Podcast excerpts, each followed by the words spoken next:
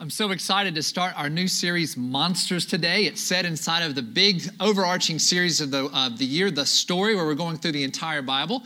We're breaking that up into kind of subsections. And so the next few weeks, we're going to be looking at monsters, things that attack our faith, how we can know what they are, how we can be on guard for, against them. And so, uh, glad you're here today to be a part of that. Dakota, thanks for setting the stage, man. That was just absolutely beautiful as we sing about God who is by far no monster, but the great God of the universe who loves us and is only worthy of our praise. And so, uh, fun thing that we're doing uh, throughout this series is we've asked our children, um, uh, just infants, toddlers, all the way up through uh, fifth grade. Well, maybe not infants, they can't draw yet, but uh, to draw monsters and send them into our website and our Facebook page. And we're going to randomly pick out uh, one of those each week to win a pizza party for their family. And so Kevin received a lot of those this week through our Facebook pages and uh, our website and all that good stuff. And uh, he got an app to do like a random generator. It gives numbers to each of the pictures and then shakes them up and pulls them out.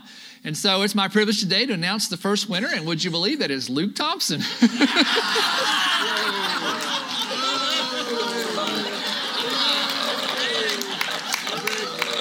I can't make this stuff up. I just I, I can't do it. So thanks for the pizza party today. We appreciate that. We'll see you over at the meal packing right after that. Uh, so uh, really, Kevin texted me that yesterday. I'm like, wow. So. Uh, there you have it. If Nathan wins next week, then we might think something might be up. So, uh,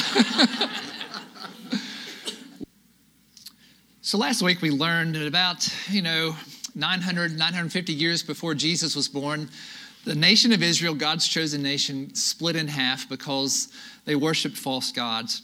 This all originated with King Solomon, who was the last king of Israel, of the United uh, Kingdom of Israel, and he worshiped some false gods and kind of got this whole thing started. And I just want to read to you real quickly uh, a verse. You don't have to look this up, we're going to put it up on the screen here we've kind of looked at it the past couple of weeks and it just seems kind of blah and routine but i just there's something hidden in here that i want us to explore today and that's 1 kings 11 uh, verse 7 on a hill east of jerusalem jerusalem's the capital of israel where people worship god solomon king solomon built a high place for chemosh the detestable god of moab and from molech the detestable god of the ammonites. So i want to look at that last part there and for molech the detestable god of the ammonites mean, that, you know, that doesn't sound great, but it doesn't sound, you know, too intimidating or anything. But uh, I want to show you a picture of Molech. This was a, a false god that the people worshipped in, in, in back in the day. And, and, King Solomon, right, the, the, the ruler of Israel, this great king of wisdom who worshiped God,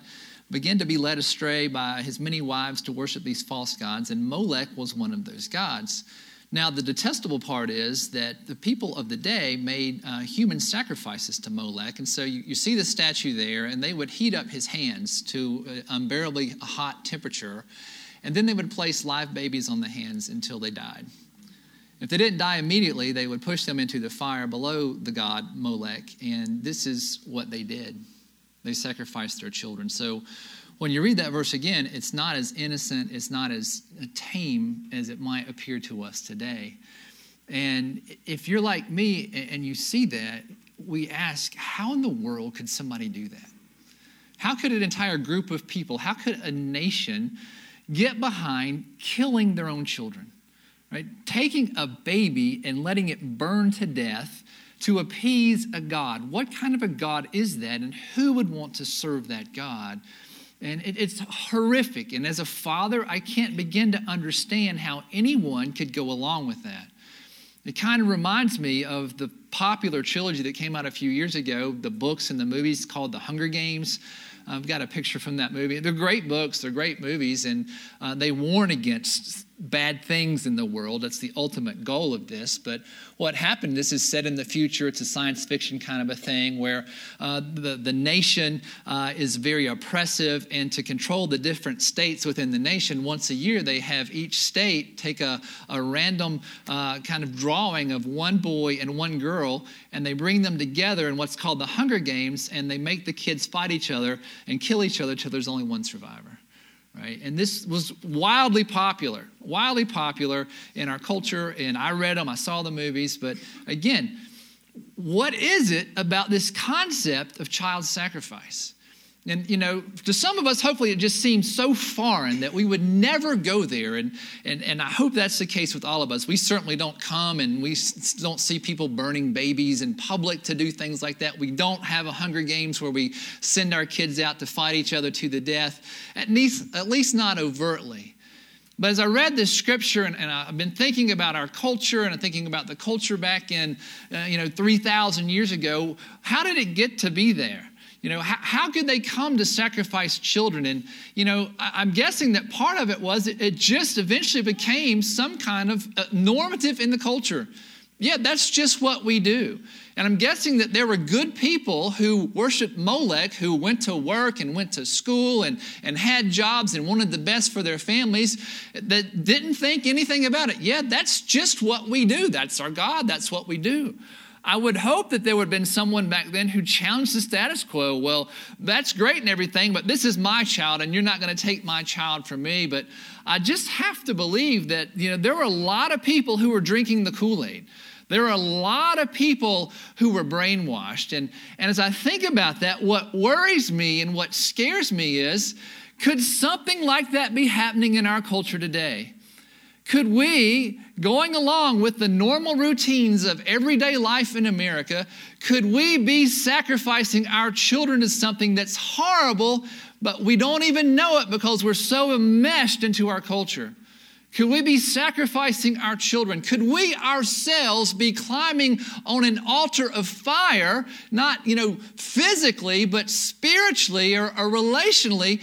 And that could we be sacrificing ourselves, sacrificing our children, and, and we don't even know how horrible it is? I know it, it sounds unthinkable, but let's think about it. Why are so many men, women, and children in the United States of America addicted to drugs? Why are so many men, women, and children in America suffering from eating disorder? Why is it, are we not surprised when we turn on the television or we read the newspaper or we go online and we see uh, news websites that another one of our children has walked into a school and shot all their other classmates? I think there might be something to modern day sacrificing of our kids, modern day sacrificing of ourselves on altars to false gods, and we are creating and becoming monsters in our culture. And so today, I want us to think about that and to explore it because I believe this is happening and we're kind of brainwashed and drinking the Kool Aid, and some bad things are happening on our watch, and we got to wake up to that. And so, hopefully, if you're like me, we're tired of seeing those things in the news. We're tired of people that we know getting hurt or hurting themselves. And so, what can we do about it? Because it is a problem. There are lots of problems. And the good news today is that God gives us some help. God gives us some good news. We can learn from the people of Israel, who, even though they lived 3,000 years ago, they were human beings and they went through similar things as we do, and we can learn from their lessons. So we're going to fast forward just a little bit. We're about 800, 850 years before Jesus was born. We're going to be in the northern part of Israel. If you remember, it was split into two. There were 10 of the 12 tribes of Israel were in the north called Israel, and in the south there were two tribes, and that was called Judah. We're going to be in the north part today, and there's a king named Ahab and his wife named Jezebel, and they are wicked people. And they're evil people, and they've got the whole nation of Israel worshiping the false gods. And in this case, we're gonna, we're gonna learn about a God named Baal who was a false god, didn't exist. It was supposed to be a storm god, controlled the weather, and was a fertility god. And so people wanted to have children and all that sorts of thing. They had to bow down to Baal. God was so angry with the people of Israel that he, he decided to withhold rain for three years. We'll show who is really in charge of the weather when he wants to be. And so God withheld with the drought, withheld water for three years. And he called a man named Elijah, who was a prophet. A prophet is a spokesperson for God. We're getting ready to read a lot about prophets, and, and their job was to go to all these kings of Israel and Judah who were getting it wrong to kind of get them back on the right path. And so Elijah goes and confronts Ahab and Jezebel, and he, he proposes a contest. He said, You believe in your God, I believe in my God. Why don't we find out whose God is real? And so let's go out in front of everybody, and, and you can bring your 450 prophets of Baal, and I will stand for the Lord, and I will take you on. We'll each offer up a sacrifice. We'll call to our God from heaven to, to send down fire, and we'll see who the real God is. So that's where we pick up today, again in 1 Kings. This time we're going to be in chapter 18. If you have your Bibles with you or your apps or your tablets you want to look uh, up on the screen today, we're going to be here for just a little bit. So we're going to see this contest. All right, so 1 Kings uh, chapter 18, starting with verse 25. So Elijah said to the prophets of Baal, right, 450 of them against one, choose one of the bulls and prepare it first, since there are so many of you. Call on the name of your God, but don't light the fire. Let's see if your God is real and can come down and light this thing on fire. So they took the bull given them and they prepared it. And then they called on the name of Baal from morning until noon. Baal, answer us, they shouted. But there was no response. No one answered because Baal's not real. And they danced around the altar they had made You put your right foot in, you put your right foot out. I don't think they did the hokey pokey.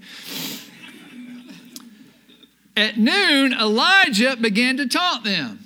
So, about 3,000 years ago, a little trash talking going on between one prophet and the other prophets. Shout louder, he said. Surely he's a God. Perhaps he is deep in thought or busy or traveling. Maybe he's sleeping and must be awakened. Now, the original context and, and, content and meaning of this second phrase that he might be busy, do you know what Elijah really said to these prophets? He said, Perhaps your God is in the bathroom. Perhaps he's sitting on the throne of heaven, the porcelain throne of heaven. Perhaps Baal got a hold of some bad jalapenos last night and needs some extra toilet paper. He literally was saying Baal must be stuck somewhere in the bathroom. This is my kind of prophet. I love this guy. so they shouted louder and they slashed themselves with swords and spears, right? Monster behavior. They're cutting themselves to get blood to call out their God, as was their custom until their blood flowed. Midday passed, and they continued their frantic prophesying until the time for the evening sacrifice, but there was no response. No one answered, no one paid attention because Baal did not exist. He was a monster that they created. They themselves had become monsters. So now it's Elijah's turn. He comes up, he gets his bull ready, he builds his own altar to God, and he has people come in and they pour water on it, not once, not twice, but three times. That had to cost a lot of money because there was no water because of the drought. So he had to get the water there somehow. But he's going to make sure if that thing burns up that it's not a trick. And so he, he does all of that. And then this is what he does Answer me, Lord, so that these people will know that you, Lord, are God and that you're turning their hearts back again. So Elijah says, God, show them that you're real. Let's let them see so that they can turn their hearts away from this false God of Baal and begin to worship you, the real God. And then the fire of the Lord fell and burned up the sacrifice, the wood, the stones, and the soil, and also licked up the water in the trench. God chose to show that he was real. He heard Elijah's prayer, not just to show up and show off, but to help people see that there was one true God and they needed to turn away from their monster God to the real God and to worship him right? Because there is only one God. And so in this case, we find out that these people were worshiping a false God of their own creation. They created a monster and they became monsters themselves, trying to follow and appease this false God. And so, as we think about that in our lives, as, as we think about what is an idol, right? We saw Molech, Baal was, was an idol that they worshiped, right? We, we don't really see like Molech and Baal around today. You know, what is an idol? An idol is anything that we love more than God. An idol is anything that you or I, that we love more than God. And what happens when we love things more than God, then we create monsters, right? A monster is an aberration, it's something that is out of order. Jesus teaches us in the New Testament we're to love God first and then to love our neighbors as ourselves, which means that we, uh, we have a healthy love for ourselves so that we can have a healthy love for our neighbor. Love God, love self, and love people. It's in that order. When we love something more than God, then we get it out of order. That's an aberration, and we've created a monster. And sometimes when we create monsters, we become monsters ourselves. Sacrificing children cutting, slashing, right? Giving all this time and energy to something that is not the real God. And usually, sometimes our idols, things that we love more than God, are things that, that are good stuff. We just elevate them above God and we get them out of order and we get into trouble, right? So what? So, what's the big deal? What's the point? What's, what's the message in the story today? And there are always many messages in the story. But, but here's what I think the so what moment is, is today in this message. When God's not first in line, we become Dr. Frankenstein, right? It says that in the original Hebrew. It really does. No, I'm just kidding.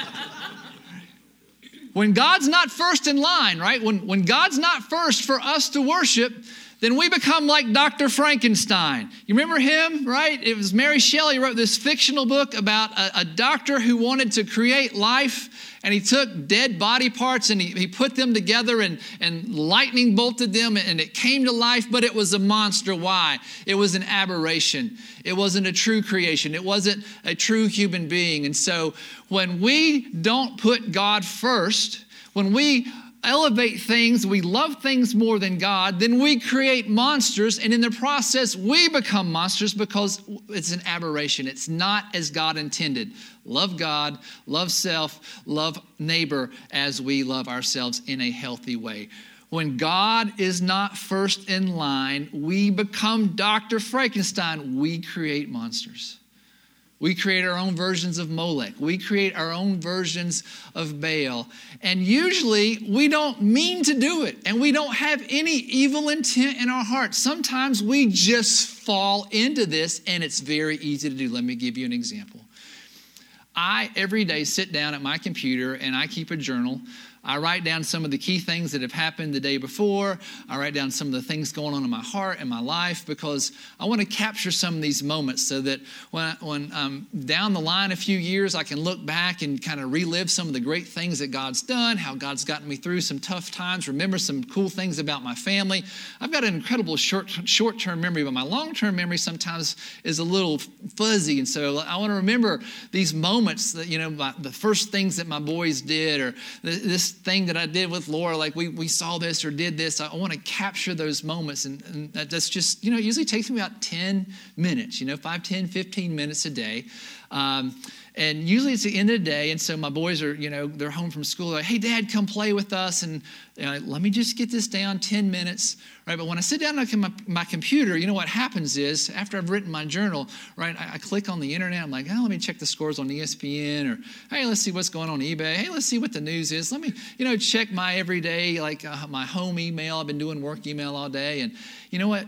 10 minutes becomes 20 minutes, becomes 30 minutes, becomes an hour, sometimes two hours. And my boys come back in, and it's time for supper, it's time for bed, and I completely miss the time that I could spend with them. Now, do you see the irony in this? I'm writing down moments that I want to remember and not forget, and I'm passing up moments right now with my children, right? Do you see the irony in that? And so, from their perspective, right, their perspective, it can be dad cares more about typing in the computer than he does playing with me.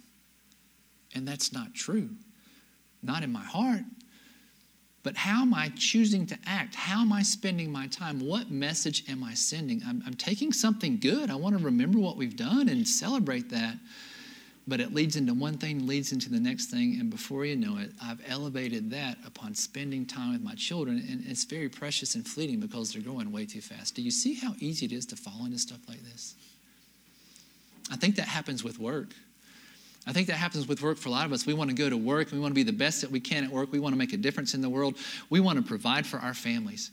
And we want to work hard and we want to get promoted. And we're going to put in some extra hours. And, and, and pretty soon, before we know it, our work has been elevated above God and above our families. And in an effort to try to provide for our families, we're there so often that our families become strangers to us.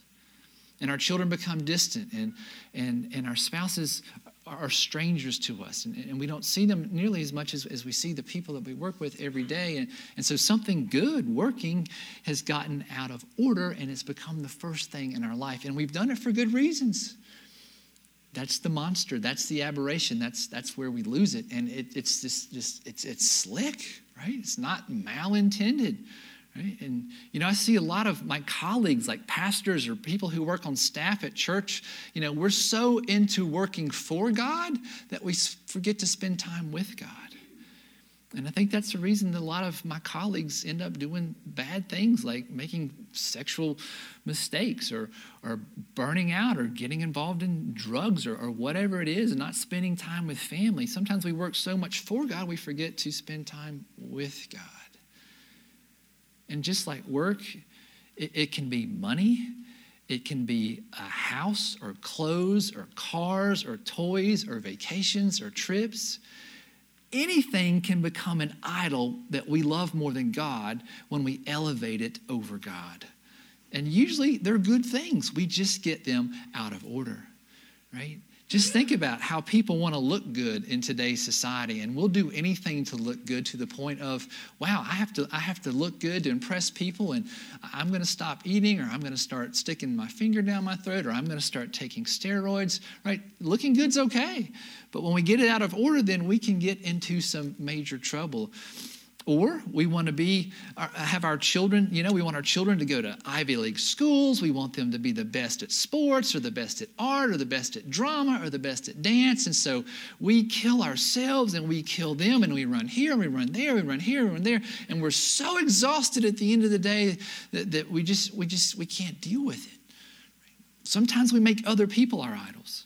We love someone so much that we elevate them above God, and for a while that feels good to them, but eventually it's gonna, it's gonna end badly because nobody can be God but God. And if we're looking at somebody else to be our God, then we're setting them and us up for some major failure. Because here's the deal, right? Our idols will always leave us broken and empty and wanting more. Our idols will always end up leaving us broken and empty and wanting more because they're not God. Only God is God. Only God is worthy of our worship. Only God is worthy of being first in our lives. And when we put these other things above God, it might go well for a while, but eventually we're going to figure out we've created some monsters and we've become monsters ourselves. Right? If, if we lift up beauty and good looks, don't be surprised if we develop an eating disorder or, or our child develops an eating disorder, if we want to live vicariously through our children and, and we want them to have a better education than us, we want them to do better at sports than us, if we want them to be a better dancer or a better musician than us, and we push, push, push, push, push for them to be the perfect athlete, the perfect uh, academic, the perfect dancer, you know, guess what? Don't be surprised if they develop a drug habit because they can't deal with the pressure. People can't deal with the pressure of being perfect because we can't be perfect. Only God can be perfect. Amen. And maybe we put that pressure on ourselves. I've got to be the best this. I've got to be the best that. You know, I think at the heart of that is we're trying to earn God's love or we're trying to earn other people's love. They're not going to love me unless I'm good at math. They're not going to love me unless I'm a good athlete. They're not going to love me unless I look good. They're not going to love me unless I make a million dollars. And so we put pressure on ourselves and it's like we're climbing on the altar of sacrifice and we're saying, burn me up because that's what we're doing because no one can be God but God. And if we put this pressure on ourselves and we put this pressure on other people to be God, to love them or things more than God, we're going to get burned every time. And and God's not saying either or, either you love me or you love academics, either love me or you love your kids. Mm, he says, love me in the right order. Love me and you can love your family. Love me, you can love your job. Love me and you can love sports. Love me, you can do dance, right? It has to be in the order. Love God, love ourselves, and love people as we love ourselves in a healthy way, right? See ourselves that we're creating God's image.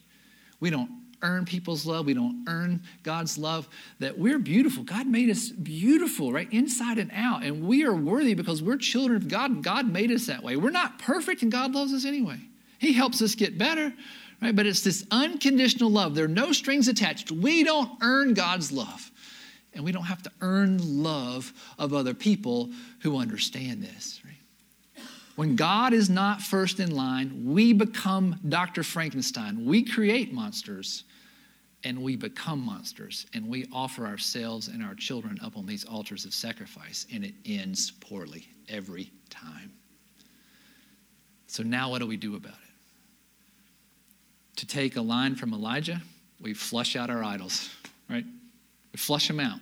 We've got to get them out in the open. We've got to figure out what it is in our lives that we're loving more than God. And so we need to we need to we need to do an analysis of our lives. Well, how do we know that we love something more than God?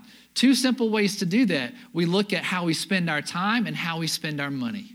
Right? How we spend our time and how we spend our money, our two most precious resources, will tell us what we love more than God. So I would invite you this week to, to flush out your idols and, and to make a, a, a, what I'm going to call a monster alert list. Okay, this might be a monster in my life because I might be loving it more than God. Okay, so when it comes to money, right, the Bible teaches us that we are to give sacrificially to God of our money because that says, God, I love you more than I love houses or cars or clothes or camps or vacations or, or fancy schools. I love you more. The Bible says that should be a sacrificial gift, that we miss the money that we give God.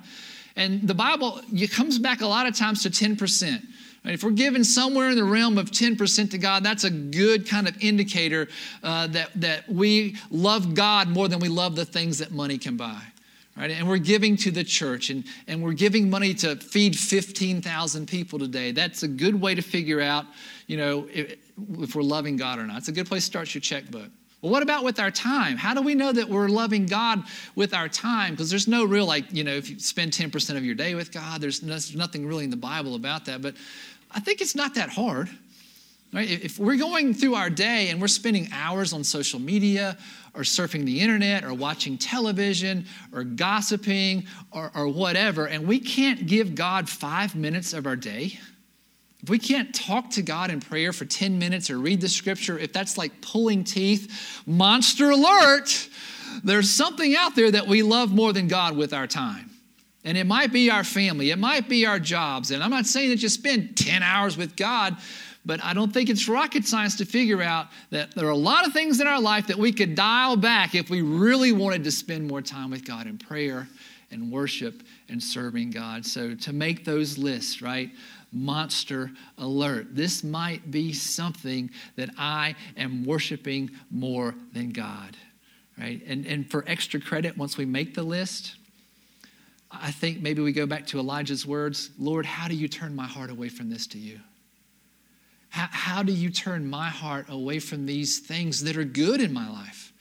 But I'm, I'm making them into monsters. I'm getting them out of order. I'm setting myself up for danger. I'm setting up the people that I love for danger. Lord, I want you to be first in my life, and I don't know how to get there. And so I think the extra credit is God help me because I can't help myself. I think part of that's continuing to come to church and read the Bible and pray and, and serve and, and be around Christians is going to help, but it's got to come from our heart, and God's got to win our heart, and we've got to give it to God. So, to flush out our idols, make the monster alert list, and to begin to pray to God, Lord, help me put you first in my life. And what could our lives look like if we did that? What could our lives look like if we really put God first? If we really loved ourselves as God loves us, as He created us to be His children, if we really loved other people as God sees them, not because of what they do or how they earn our love, or that they have to be perfect because they'll never be perfect, but because they're children of God, what if we started living lives like that? If we ordered our priorities, what, what could happen? I think we could find out that we could fall in love with God, and that would be all that we would ever need.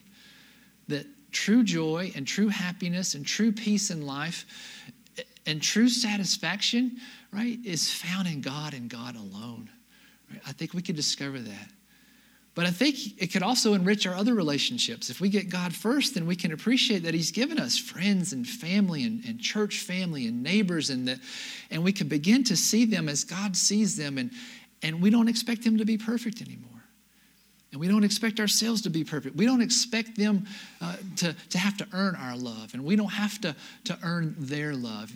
If we really started spending time with people, and listening to their frustrations and building them up and sharing the good news of Jesus with them, if, if, we, if we started doing some of that, you know what I would think would happen? I think we'd have less people who are, who are having eating disorders because they feel loved. I, I think we'd have fewer people who were shooting up drugs and, and doing things like that because they had better ways of coping with stress in their life. I, I think we'd have fewer of our children walking into schools and shooting their other classmates.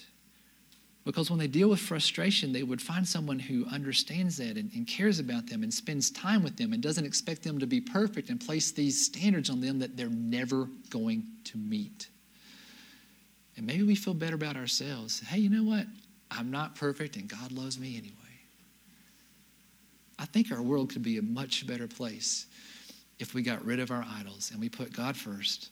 We loved ourselves and we loved our neighbors as ourselves in that order. When God's not first in line, we become Dr. Frankenstein. Don't be a monster. Don't create monsters for the world. Flush out your idols, flush out these monsters. And we'll have fewer people who are hooked on drugs. We'll have fewer people who have eating disorders. We'll have fewer kids who are going in shooting up schools. And wouldn't that be a better place? When God's not first in line, we become Dr. Frankenstein. Flush out your idols. Don't create monsters. Don't be monsters. Serve the one and only and true God.